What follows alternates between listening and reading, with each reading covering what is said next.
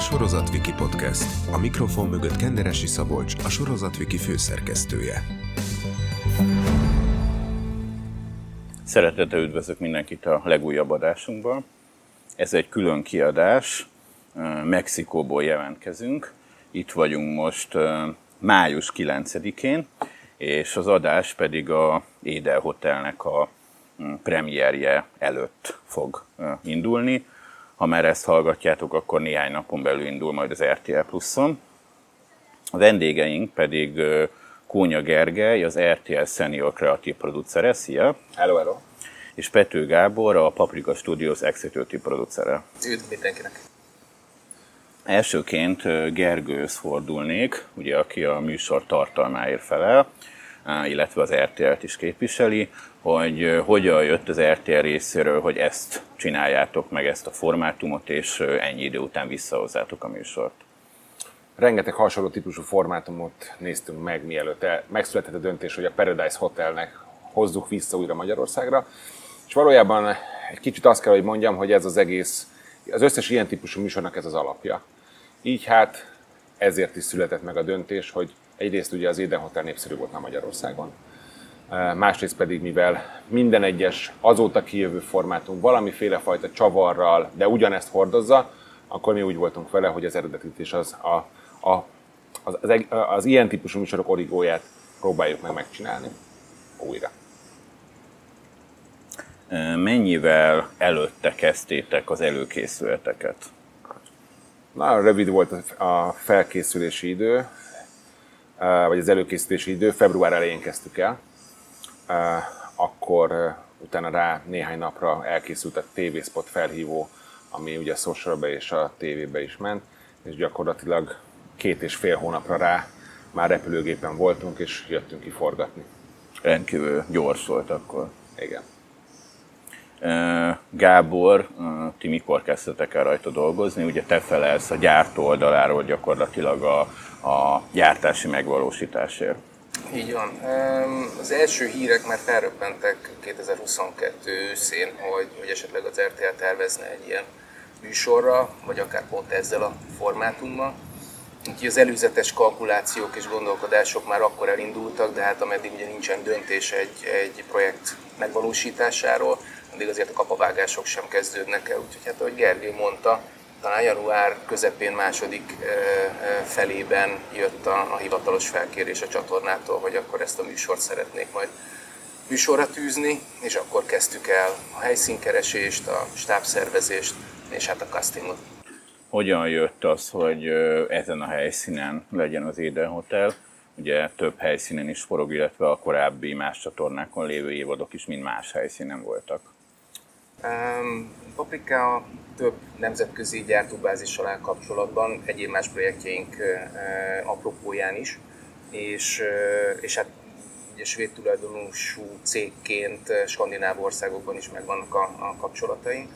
Úgyhogy ezt a helyszínt úgy ismertük, hogy tudtuk, hogy létezik, és tudtuk, hogy, hogy itt skandináv országok, svédek, norvégok, dánok már tizen éve forgatnak Mexikóban Éden Hotel, vagy Paradise Hotel és igazából ami még behatárolta, hogy hova tudunk menni, az maga az idő is, hogy tudtuk, hogy mikorra kell elkészülni a műsorra, tudtuk, hogy mennyi utómunkára van körülbelül szükség, tehát visszaszámoltunk és kerestünk egy olyan helyet, ami ebben az időintervallumban szabad és elérhető. Úgyhogy így végeztük végül is itt Mexikóban, hogy ezt a, ezt a skandináv gyártóbázist kerestem meg január közepén, ahol szerencsére még volt hely ebben, a, ebben az időpontban. Amikor terecemlézni voltunk, akkor pont a dánok forgattak, és amikor megérkeztünk az utolsó napjukat még elcsíptük a norvégoknak, tehát gyakorlatilag itt az elmúlt három hónapban folyamatosan tévés produkció forgott. Sőt, egész pontosan tavaly novemberben kezdték a svédek, két szezon forgattak, utána jöttek a dánok, ők is két szezon forgattak, és a norvégok most idén csak egy szezon forgattak, tehát ebben a, ebben a gyártási évben itt már öt szezon Paradise Hotel lezajlott, mielőtt mi megérkeztünk. Maga a hotel, amit láthatunk majd a platformon, eh, az mikor épült, vagy mikor lett berendezve ilyen forgatási helyszínnél? Ez két évvel ezelőtt eh, váltottak a, a, ezek a skandináv országok helyszínt, ugye azelőtt eh, tizen évig, amit már a magyar tévénézők is ismerhettek egy szezonból, pár kilométerre lévő Villa Occidentében volt az Éden Hotelnek a helyszíne. De ott tulajdonosváltás történt, és megszűnt a lehetőség, hogy a műsorot tudjon folytatódni és pár kilométeres körzeten belül, ahogy mondtam, találtak egy újabb helyszínt két évvel ezelőtt, és átköltöztették a, a, a bázist ebbe a, ebbe a helyszínbe, ebbe a villába. Mennyire kellett hozzányúlni, vagy hozzá kellett nyúlni eh, ahhoz képest, amit korábban az egyéb országok forgattak, és a magyar műsor forog?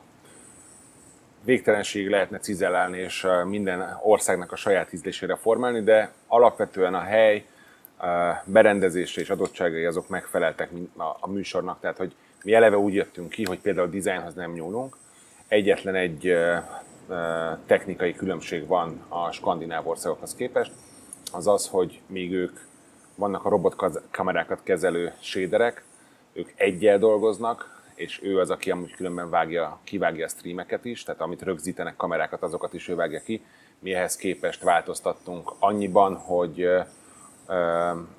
hoztunk rendezőt is, és két shader van, tehát két ember tudja kezelni a robotkamerákat, illetve a tartalmi stábon változtattunk ahhoz képest, ahogy mi szoktunk dolgozni, illetve a legnagyobb különbség az az, hogy még ők egyrészt más típusú tartalmat, tehát más, más kevésbé reality központú tartalmat készítenek, sokkal több interjút használnak, inkább interjúban mesélik el a dolgokat. Mi az elmúlt 20 évben a magyar nézőket hozzászoktatok ahhoz, hogy mindent látnak, és az interjúk csak kiegészítik, és ennek szellemében upgrade a tartalmi stábot is arra, hogy, hogy ugyanazt a megszokott reality központú műsort tudjuk majd a képernyőre tenni, amit már a nézők megszokhattak?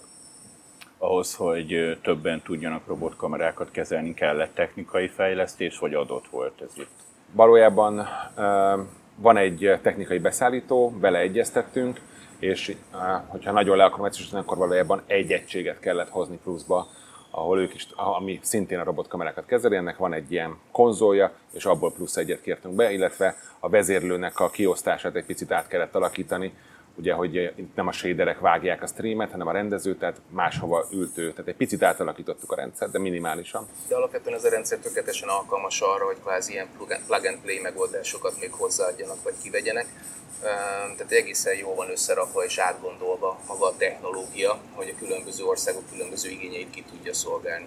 Úgyhogy igen, ahogy Gergő mondta, ez, ez relatív egy egyszerű upgrade volt, de minimális upgrade-re szükség volt. Az Ideotel formátum az alapvetően egy taktikai reality. Mik voltak a castingnál a legfontosabb szempontok? Hát ugyanaz, mint az összes castingnál. Természetesen. Hát, e, vegyük az alapvetés, nyilvánvalóan de ez egy, bár egy taktikai játék, de alapvetően a férfi-női ösztönökre és vonzalomra épülő taktikai játék, tehát nyilvánvalóan olyan szereplőket kerestünk, akik amúgy különben a, egyrészt fiatalok, szinglik, és, és, és jól néznek ki. Ezen kívül a szokásos legyen minél expresszívebb, legyen elképzelés a játékról, legyen motivált a játékban, és, és kellőképpen kitartó is legyen, mert egy biztos, és az a versenyző, hiába mondtuk nekik otthon a castingon, az itt a helyszínen is kiderült, hogy ez a fajta terhelés, ami, ami, ami, amiatt van, hogy be vannak zárva ide, és hiába, hogy amúgy kell luxus körülmények között vannak, mindenki közben azon kattok, hogy hogyan kéne a következő párválasztott ceremónián úgy párba állni, hogy ne essen ki. Ez egy kimondott, eh, kimondottan nagy megterhelés jelentett nekik, és nagyon le is fárasztotta őket. Tehát az első, nagyon berobbantak, nagyon, nagyon készültek, ismerték a műsort, és emiatt marha jó amúgy különben az első, hát most tartunk amúgy a 14. epizódnál, az első 14 epizódra mondhatom, hogy marha jó pont emiatt, de ők, szembe, ők is itt szembesültek vele, hogy ez milyen mentális megterheléssel jár. Ha a korábbi évadokat nézzük, akkor az Ede Hotel első és második évada az egy ilyen uh, taktika fókuszú uh, évad vagy műsor volt. A harmadik évad a TV2-s, hogy nem ismer már olyan jól, az ott erősebb ilyen trash elemek voltak, meg ilyen több bulizás volt benne. Ez fog-e valamelyikhez hasonlítani, vagy volt-e valami, amit alapul vettetek? Hát a Eden Hotel 1-2-ről már nagyon távoliak az emlékeim, a harmadik évadot meg egyáltalán igaziból csak nyomokban ismerem, ezért ezért a, önmagában az, hogy trash elemeket tartalmaz valami, azt szerintem egy nagyon nehezen megfogható, mert mindenkinek más a trash. Akkor én, azt mondom, én hogy az... több trash, mint az a korábbiak. De mi a trash tudott? Tehát, hogy ez a, abból a szempontból nehéz, mert például az összeesküvők, az tele volt olyan trash elemmel, ami szerintem amit képer, képernyőre nem lehetett volna rakni. És szerintem ezt meg is tanulta akkor a magyar magyarországi tartalomgyártás, hogy, hogy eljutottak arra a határa egy csomó szempontból, amit, amit már nem, amit nem lehet amerikai képernyőre küldeni. Én azt mondanám inkább, és nem kikerülve a kérdést, inkább csak, csak úgy megválaszolva, mert nem, nem szeretem ezt a magát a trash kifejezést, mert önmagában nagyon hangzatos szó, de igaziból nem jelent semmit. Szerintem ez a műsor a taktikáról szól, férfiak és nők közötti vonzalomról szól, és, és mindeközben pedig minden megtörténik benne, ami egy jó sorozatban megtörténhet, vagy ami egy jó regényben megtörténhet. Tehát, hogy a hat nap, hét napot kellett várnunk arra, hogy egy szerelmi háromszögnek a vívódását nézzük végig, és úgy közben, hogy a, a mindenki azon taktikázott, hogy ezt hogyan játsza ki. Tehát minden megvan benne szerintem, ami, ami, amit, amit említettél. A korábban ugye volt olyan, hogy négy naponta esett ki valaki alapvetően, és akkor így hétfőtől csütörtökig ment egy ilyen szakasz gyakorlatilag. Volt olyan évad is, amikor ez öt napossá vált, és ugye itt nálatok most ugye ez változott. Tudsz egy kicsit erről mesélni? Igen, hát annyiban változott, hogy szerintem a, a kiszámíthatóság egy ilyen típusú műsorban nem a legszerencsésebb. Ugye a szereplők is mindig tudják, hogy mi vár rájuk, a nézők is tudják, hogy mi vár rájuk. Én nézném a műsort, és a párválasztó érdekel mondjuk adott esetben, akkor tudom, hogy mondjuk két napot kiadjuk, nem történik semmi. Egyrészt, másrészt pedig minden, amiről, amit említettél, az tizen évvel ezelőtt volt. Most már, hogy gyakorlatilag a TikTokon meg az Instán nagyon, nagyon felgyorsult a világ, sokkal sokkal um, ingergazdagabb minden, és az embereknek a, az, a, a, a, az igénye is arra, hogy amúgy gyorsan történjenek az események, azok is megváltoztak. És emiatt is, a játék kiszámíthatatlansága miatt is mi úgy határoztunk, hogy nem egy ilyen kőbevésett gridet követünk, hogy hány naponta van párválasztó ceremónia, vagy hány naponta esik ki, hanem valójában ezt variáljuk kettő kötőjel öt nap között, és, és azon, és mindig a sztorinak megfelelően történnek benne olyan csavarok, olyan változások, amik az egész, egész hotelnek a dinamikáját megváltoztatja. Tehát esetben emiatt sokkal izgalmasabb a, a, a végeredmény. És átlagosan mennyi időnként van ceremónia, vagy lesz? Hát, ugye, mivel mondtam, hogy mindig változtatjuk, ez nem tudom, de szerintem átlagosan kettő kötőjel öt nap között. Igen, és ez is egy érdekes dolog, hogy ameddig a 10 évvel ezelőtti formátum szorosan kötődött ehhez a négy napos rotációhoz, és kvázi mint formátum nem használta ezt, az elmúlt időszakban ez is megváltozott, és annyira kinyílt a lehetőségek tárháza a műsorkészítők számára. Csak példát említsek, a skandináv országoknál például ez a széria már gender semleges. Tehát nincsen meg maga az alap trigger sem, amire mi azt gondoljuk, hogy ez az alapja egy, egy, egy ilyen típusú realitynek maga a férfi-női vonzalom. Tehát ott bárki bárkivel párba állhat? Így van, ott bárki bárkivel párba állhat, de ezért pont el is veszít egy szegmest a tartalmi e, e, alapvetésekből, és behoz egy teljesen újat, ami viszont már egy game show elem ezeknél az országoknál, hogy ott nem is, nem is partnerre megy a, a játék, hanem egy székre ahol le tudnak ülni. Tehát ott az alapja, hogy neki egy helyet kell magának biztosítania. Tehát ameddig a mi változatunkban is ugyanarról a formátumról beszélünk, csak egy páros nyerheti meg, ott az nyerheti meg, akinek van egy helye, egy limitált mennyiségű széke. Teszem hozzá halkan, hogy a Dán producer tartalmi vezetője mondta is, hogy ő nem is szereti annyira, mert a régi sokkal változatosabb, izgalmasabb volt, és benne volt az a fajta férfinői kapcsolatokat mozgató minden, ami amúgy különben izgalmasá tette. Gábor kérdezem, hogy mennyire nehéz volt stábot találni. Itt ugye egyrészt nem volt annyi előkészítési idő, mint átlagban szokott egy ilyen nagy reality lenni, másrészt meg talán az idejében az egyik legtöbb műsor forog a kereskedelmi tévés indulás óta. Ahogy mondod, igazából ez volt a, a nehezítő körülmény, hogy rengeteg televíziós produkció forog jelen pillanatban is Magyarországon. De az elmúlt években kialakított jó viszony stábtagokkal, beszállítókkal kicsi előnyt jelent nekünk, mert nem megszokták azt a környezetet, ahova mi dolgozni járunk, azokat a, a körülményeket, amiket mi biztosítani tudunk nekik.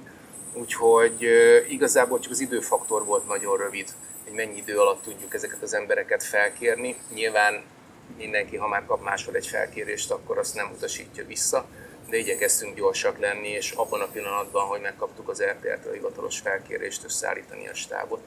Úgyhogy ennyiből volt csak nehézkes, hogy kevés időnk volt rá, de hála az ének szerintem jó szakembereket sikerült ide is megtalálnunk. Hány fős a magyar stáb, és hány fős a helyi vagy a jogtulajdonos képviselete általi itt dolgozó? Gyorsan egy javítás, hogy jogtulajdonosnak itt nincs képviselete. Tehát, hogy ez nem a, nem a jogtulajdonos által biztosított helyszín, hanem, hanem ez egy másik gyártócég által, vagy gyártócégek közössége által fenntartott helyszín. Úgyhogy jogtulajdonostól itt senki nincs, illetve hát majd fog érkezni egy flying producer, aki, aki formátum szerződés alapján megnézi, hogy mit mindent jól csinálunk, remélhetőleg ez így is fogja találni.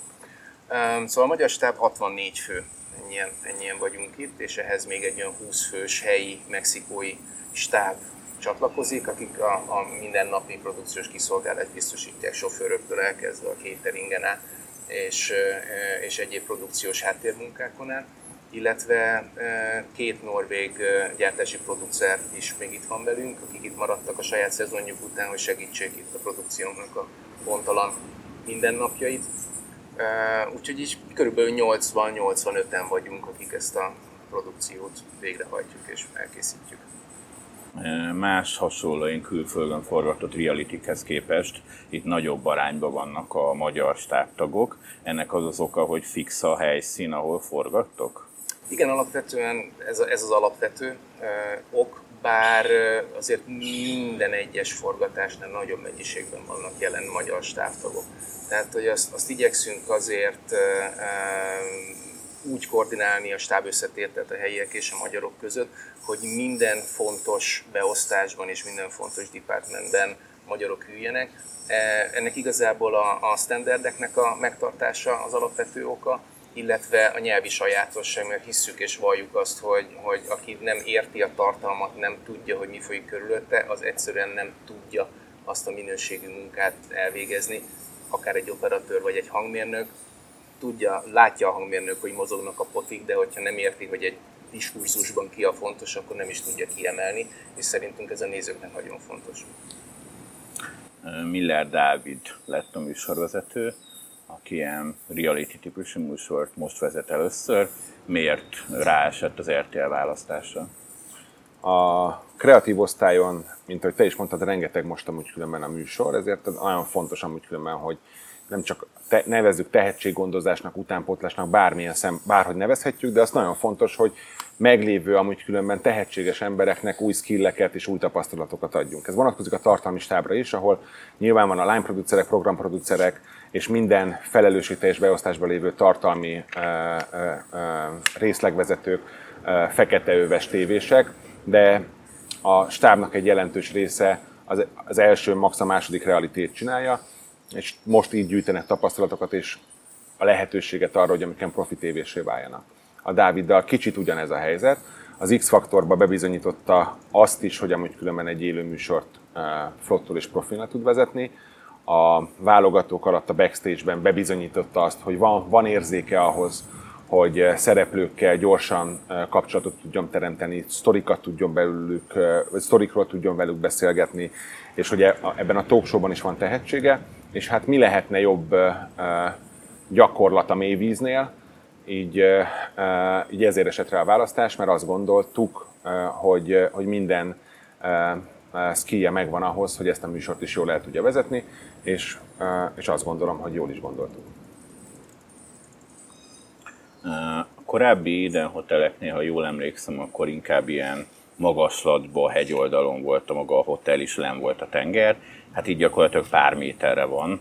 Ugye láttam is, amikor, amikor Gábor ugye veled voltunk, és ez egyrészt nem okoz-e olyan gondot, nem tudom, hogy lemennek oda a játékosok, másrészt pedig ugye nagyon hangosok a hullámok, lehet, hogy a hallgatók most is hallják, ez bármi hang problémát nem okoz-e? Hang problémát annyiban okoz, hogy van egy folyamatos morajlás, de még mindig jobb, mint hogyha egy építkezés mellett lennénk. Egyrészt, másrészt pedig én, tehát hogy nagyon közel van, de mondjuk például a mi szállásunk körülbelül egy ilyen másfél kilométerre van a parttól, ott is éjszakánként, amikor nagyobb hullámok vannak és csönd van, olyan, mintha vadászrepülők zúznának el, olyan, olyan hangja van a hullámoknak. Én azt gondolom, hogy természetesen behallatszik, de nem veszel az élményből semmiféleképpen. A szereplőknek nehéz dolguk van ebből a szempontból, mert ugye meg van húzva a határvonal, hogy meddig mehetnek el, és már a tengerparton nem mehetnek le, csak akkor, hogyha ott forgatunk velük.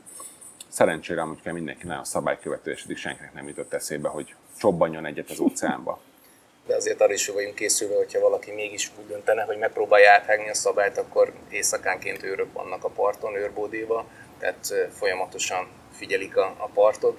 Nem csak a játékosok miatt, hanem Mexikóban az a törvény, hogy a tengerpartot kisajátítani nem lehet, tehát az egy, az egy nyilvános hely. És ilyenkor, hogyha az őr részt vesz, hogy valaki szeretne a forgatási helyszín közelébe átmenni a tengerparton, akkor tisztelettel megkéri, hogy ezt most kivételesen ne tegye meg. Egyébként a hanghoz visszatérve azzal, hogy itt vagyunk a tengerparton, és ez a nézőknek is látszik, hogy ez egy tengerparti helyszín, így nem lesz zavaró, hogyha a hullámzás belehallatszik, de ez nem fogja elnyomni a szereplőknek a diskurzusát. És az alátestű zenét se fogja amúgy különben hazavágni. Nem. Itt a forgatás kezdete óta volt-e bármilyen időjárás, vagy olyan dolog, ami megzavarta volna a forgatásokat? A meleg. Tehát, hogy szépen lassan, ahogy melegszik az idő, amikor ideértünk, akkor még csak 30 fok volt napközben, most már 34, úgyhogy gyakorlatilag játékot forgatni délután 3-4 előtt lehetetlen, de nagyjából ennyi. Tehát, hogy, hogy, hogy itt, itt most jó idő van nagyon. És ez így is marad egészen az esős évszakig, ami majd egyébként júliusba kezdődik. De helyiek már nagyon várják, még kevésbé, bár azért a tartalomnak néha egy-egy zuhé az jót tud tenni. De november óta itt egy cseppeső nem esett, úgyhogy és nem is várható a következő egy hónap. Itt ugye mi utaztunk körülbelül 30 órán keresztül Budapestről, tehát úgy nagyon megtervezetten kell mondjuk a játékosokat mozgatni. Ugye van itt egy alap 10 játékos, aztán folyamatosan érkeznek, mennek haza. Hogyan koordináljátok ezeket? Minden játékost Budapesten egy kollégánk kísér el a repülőtérre, és ott minden fontos információt átad neki. Van egy, van egy fényképes illusztrációkkal ellátott itiner, hogy amikor megérkezik Mexikóvárosba, hova kell mennie, hol tud terminált váltani, hol tud átszállni a belföldi járatra. És azt kell, hogy mondjam, hogy jelen pillanatban kint van most már 17 játékosunk, és eddig senki nem tévedt el. De nyilván ez a gyártási osztálynak egy napi, napi izgalom, hogy, hogy az éppen érkező játékos tényleg, tényleg megtalálja a maga helyét. Mert azért ez egy hosszú, hosszú út, és pláne azoknak a játékosok, akik ilyen hosszú távon még nem repültek, nem utaztak, azért okozhat talányokat, de pont ezért találtuk ki ezt a fényképes illusztrációs itinert, hogy, hogy ezt követve azért biztonsággal el tudnak ide jutni. Persze van, amikor az élet keresztül húzza a számításainkat, és egy nemzetközi járat nem arra a terminálra érkezik, ahova ki van írva, és ilyenkor van, hogy, van, hogy valaki lekési a csatlakozás a, a Mexikóvárosban, de fel vagyunk készülve, és ilyenkor szállás, ott alszik, és másnap reggel egy korai járattal érkezik ide hozzánk körülbelül az új játékosok mennyivel előtte érkeznek ide, meg mielőtt bekerülnek a játékba? Az alapökölszabály az volt, hogy egy 3-4 nappal hamarabb érkezzenek meg, e, és ezt tartani is tudjuk. Úgyhogy, e, úgyhogy van idejük aklimatizálódni, hagyunk időt, hogy kialakuljon a jetlagjük és el is múljon a jetlagjük, és utána kezdünk el velük dolgozni. Nyilván itt van egy felkészítési időszak, e, mind ruhatárban, mind tartalmi szempontból, van egy image forgatás mindenkivel, és csak azután költözhetnek be a villába. A kiesők azonnal mennek haza, vagy valamennyit még itt maradnak? Egy 36 óra körülbelül az átfutási idő. Ugye Magyarországon van a, az utazási ügynökségünk, aki a repülőjegyekkel foglalkozik, tehát amikor itt este egy pár választó ceremónia után valaki kiesik, akkor az otthon hajnal 4-5 óra, de hát készelétbe várnak minket a hívással és a névvel, azonnal módosítják a repülőjegyet, de hát akkor sem lehet ugyanarra a napra hirtelen, és nem is szeretnénk ilyen gyorsan senkit hazaküldeni, hanem szeretnénk még vele beszélni egyet. Vannak itt háttérműsort forgató kollégák, online és social médiát forgató kollégák, akiknek szintén idő kell, hogy az anyagaikat elkészítsék velük. Meg hát, amit mondtam, szeretnénk, hogy egyet még szusszanna a nagy ijegység után, és utána egy nappal később indul haza milyen egészségügyi támogatás van a szereplőknek, illetve a stábnak? Mind a stábnak, mind a szereplőknek helyszínen magyar orvos és magyar mentálhigiénész szakember áll rendelkezésre. ez mondjuk nem egy újdonság, mert volt már ilyen a történelemben, hogy, hogy nem helyi orvossal dolgozunk egy külföldi produkcióban, de ennek itt ez a hagyomány, itt minden ország saját magának hozza az orvost, így, és így voltunk vele. Úgyhogy 0-24-es ügyeletben van, hála az énnek lekopogom asztalon, még igazából szükség nem volt a szolgálataira, ez maradjon is így, de itt van velünk, és bármilyen apró, vagy akár hogyha majd felmerül nagyobb problémát meg tud oldani, illetve itt egy negyed órás járóföldön belül egy nagyon felszerelt európai szintű kórház áll, rendelkezésre támogatásnak, velük személyesen is megismerkedtünk, hiszen 15 éve forog ez a műsor, pontosan tudják, hogy milyen esetekre számíthatnak, és fel is vannak készülve. Térjünk még kicsit vissza a hotelre. Pár ilyen adatot el tudtok-e mondani, hogy hány nézetméteres, hány kamera van, hány szoba található benne, stb. Hát összesen a négyzetméter szám az 500, tehát a, a beépített. Nyilván ezek kétszintes épületek, tehát összeadódnak. Összesen 5 szoba van, és egyébként ez egy érdekesség, hogy külön szingli szoba így nem került kialakításra, és ez is érdekes, hogy a skandináv országok eddig a medencéhez tartozó zuhanyzó WC-ben szállásolták el a, a, a, a szingli szereplőiket. Mi azt gondoltuk, hogy ennél egy, tudunk egy humánosabb megoldást, úgyhogy találtunk egy olyan sarkot, amit, amit kinevezve és kicsit leválasztva a többi részről kineveztünk szingli szobának. Tehát öt szoba van, de ugyanúgy az épület együttesben kapott helyet a két interjúszoba is, eh, ahol szimultán tudunk interjúkat forgatni itt van a közösségi tér és a medence is, és itt van a hotelt kiszolgáló helységek is, mint a konyha, szárazáru raktár, mosoda. Tehát, hogy tényleg úgy üzemel ez, a, ez az egység, mint egy, mint egy szálloda saját kiszolgáló személyzettel. Kameraszámban 51 van, robotkamerából. A két interjúszoba, a két interjúszoba 53 53 kamerával dolgozunk, illetve különböző játékoknál, meg buliknál ING erősítést is kapnak, tehát hogy beküldünk a set szélére, mint hogyha egy cross lenne, operatőröket kamerával, és azzal támogatjuk még a vizuális megvalósítást. Ebből összesen 9 darab kameránk van. Amikor ben voltam, és a hotel egy részét körbejártuk, akkor azt láttam, hogy talán a korábbi évekhoz képest ez a legszebb hotel, Viszont ami furcsaság volt, hogy nem egy közös ágyakon vannak, hanem, hanem két külön ilyen beton ágyszerűség van. Ez miért van így, vagy nem ez zavaró a játék szempontjából, vagy szerintem, a reality szempontjából? Szerintem kimondottan nem zavaró, és megmondom, hogy miért. Mi is gondolkoztunk rajta, de hát miután felfedeztük, hogy ezek betonágyak, hát most nagyon funkciót nem tudsz kitalálni rá. nagyon gyorsan. Szerintem azért nem baj, mert ennek is van egy szimbóluma. Tehát bemegy mondjuk valaki, akik között nincsen semmi, azok megtehetik azt, hogy két hegyen aludjanak. De hogyha ők azt érzik, hogy mondjuk össze szeretnének bújni, van valamiféle fajta vonzalom egymás között, vagy beindulnak a hormonok, akkor jobban érzékeli a néző. Akkor jobban érzékeli a néző, igen, hmm. hogy ők össze, hogy, hogy átslattyog oda, és, és együtt alszanak, hiszen ilyen formán a külön alvás a természetes, és az együttalvásnak van valamiféle fajta szimbolikája, és hát szerintem az első éjszaka megtörtént amúgy különben, vagy a másodikon, hogy, hogy közös ágyban aludtak Úgyhogy őket sem zavarja. Milyen a közbiztonság itt ezen a területen? Ugye Magyarországon léve meg Európában különböző híreket olvasunk folyamatosan, alapból is biztonsági szempontból Mexikót nem a biztonságos országok közé szokták sorolni. Itt ti mit tapasztaltatok akkor, amikor itt vagytok, illetve biztos van olyan, hogy besétáltok mondjuk a faluba? Alapvetően valóban igaz Mexikóról általánosságban, de ez az ország ez akkora, mint Európa, belevéve az Egyesült Királyságot is. Tehát, hogy nehéz azt mondani egy egész országra, hogy nem biztonságos, meg vannak a nem biztonságos részei. De ahol mi dolgozunk, Jalisco megye, pláne ez a, a, a preferátus, ahol most vagyunk, ez a legbiztonságosabb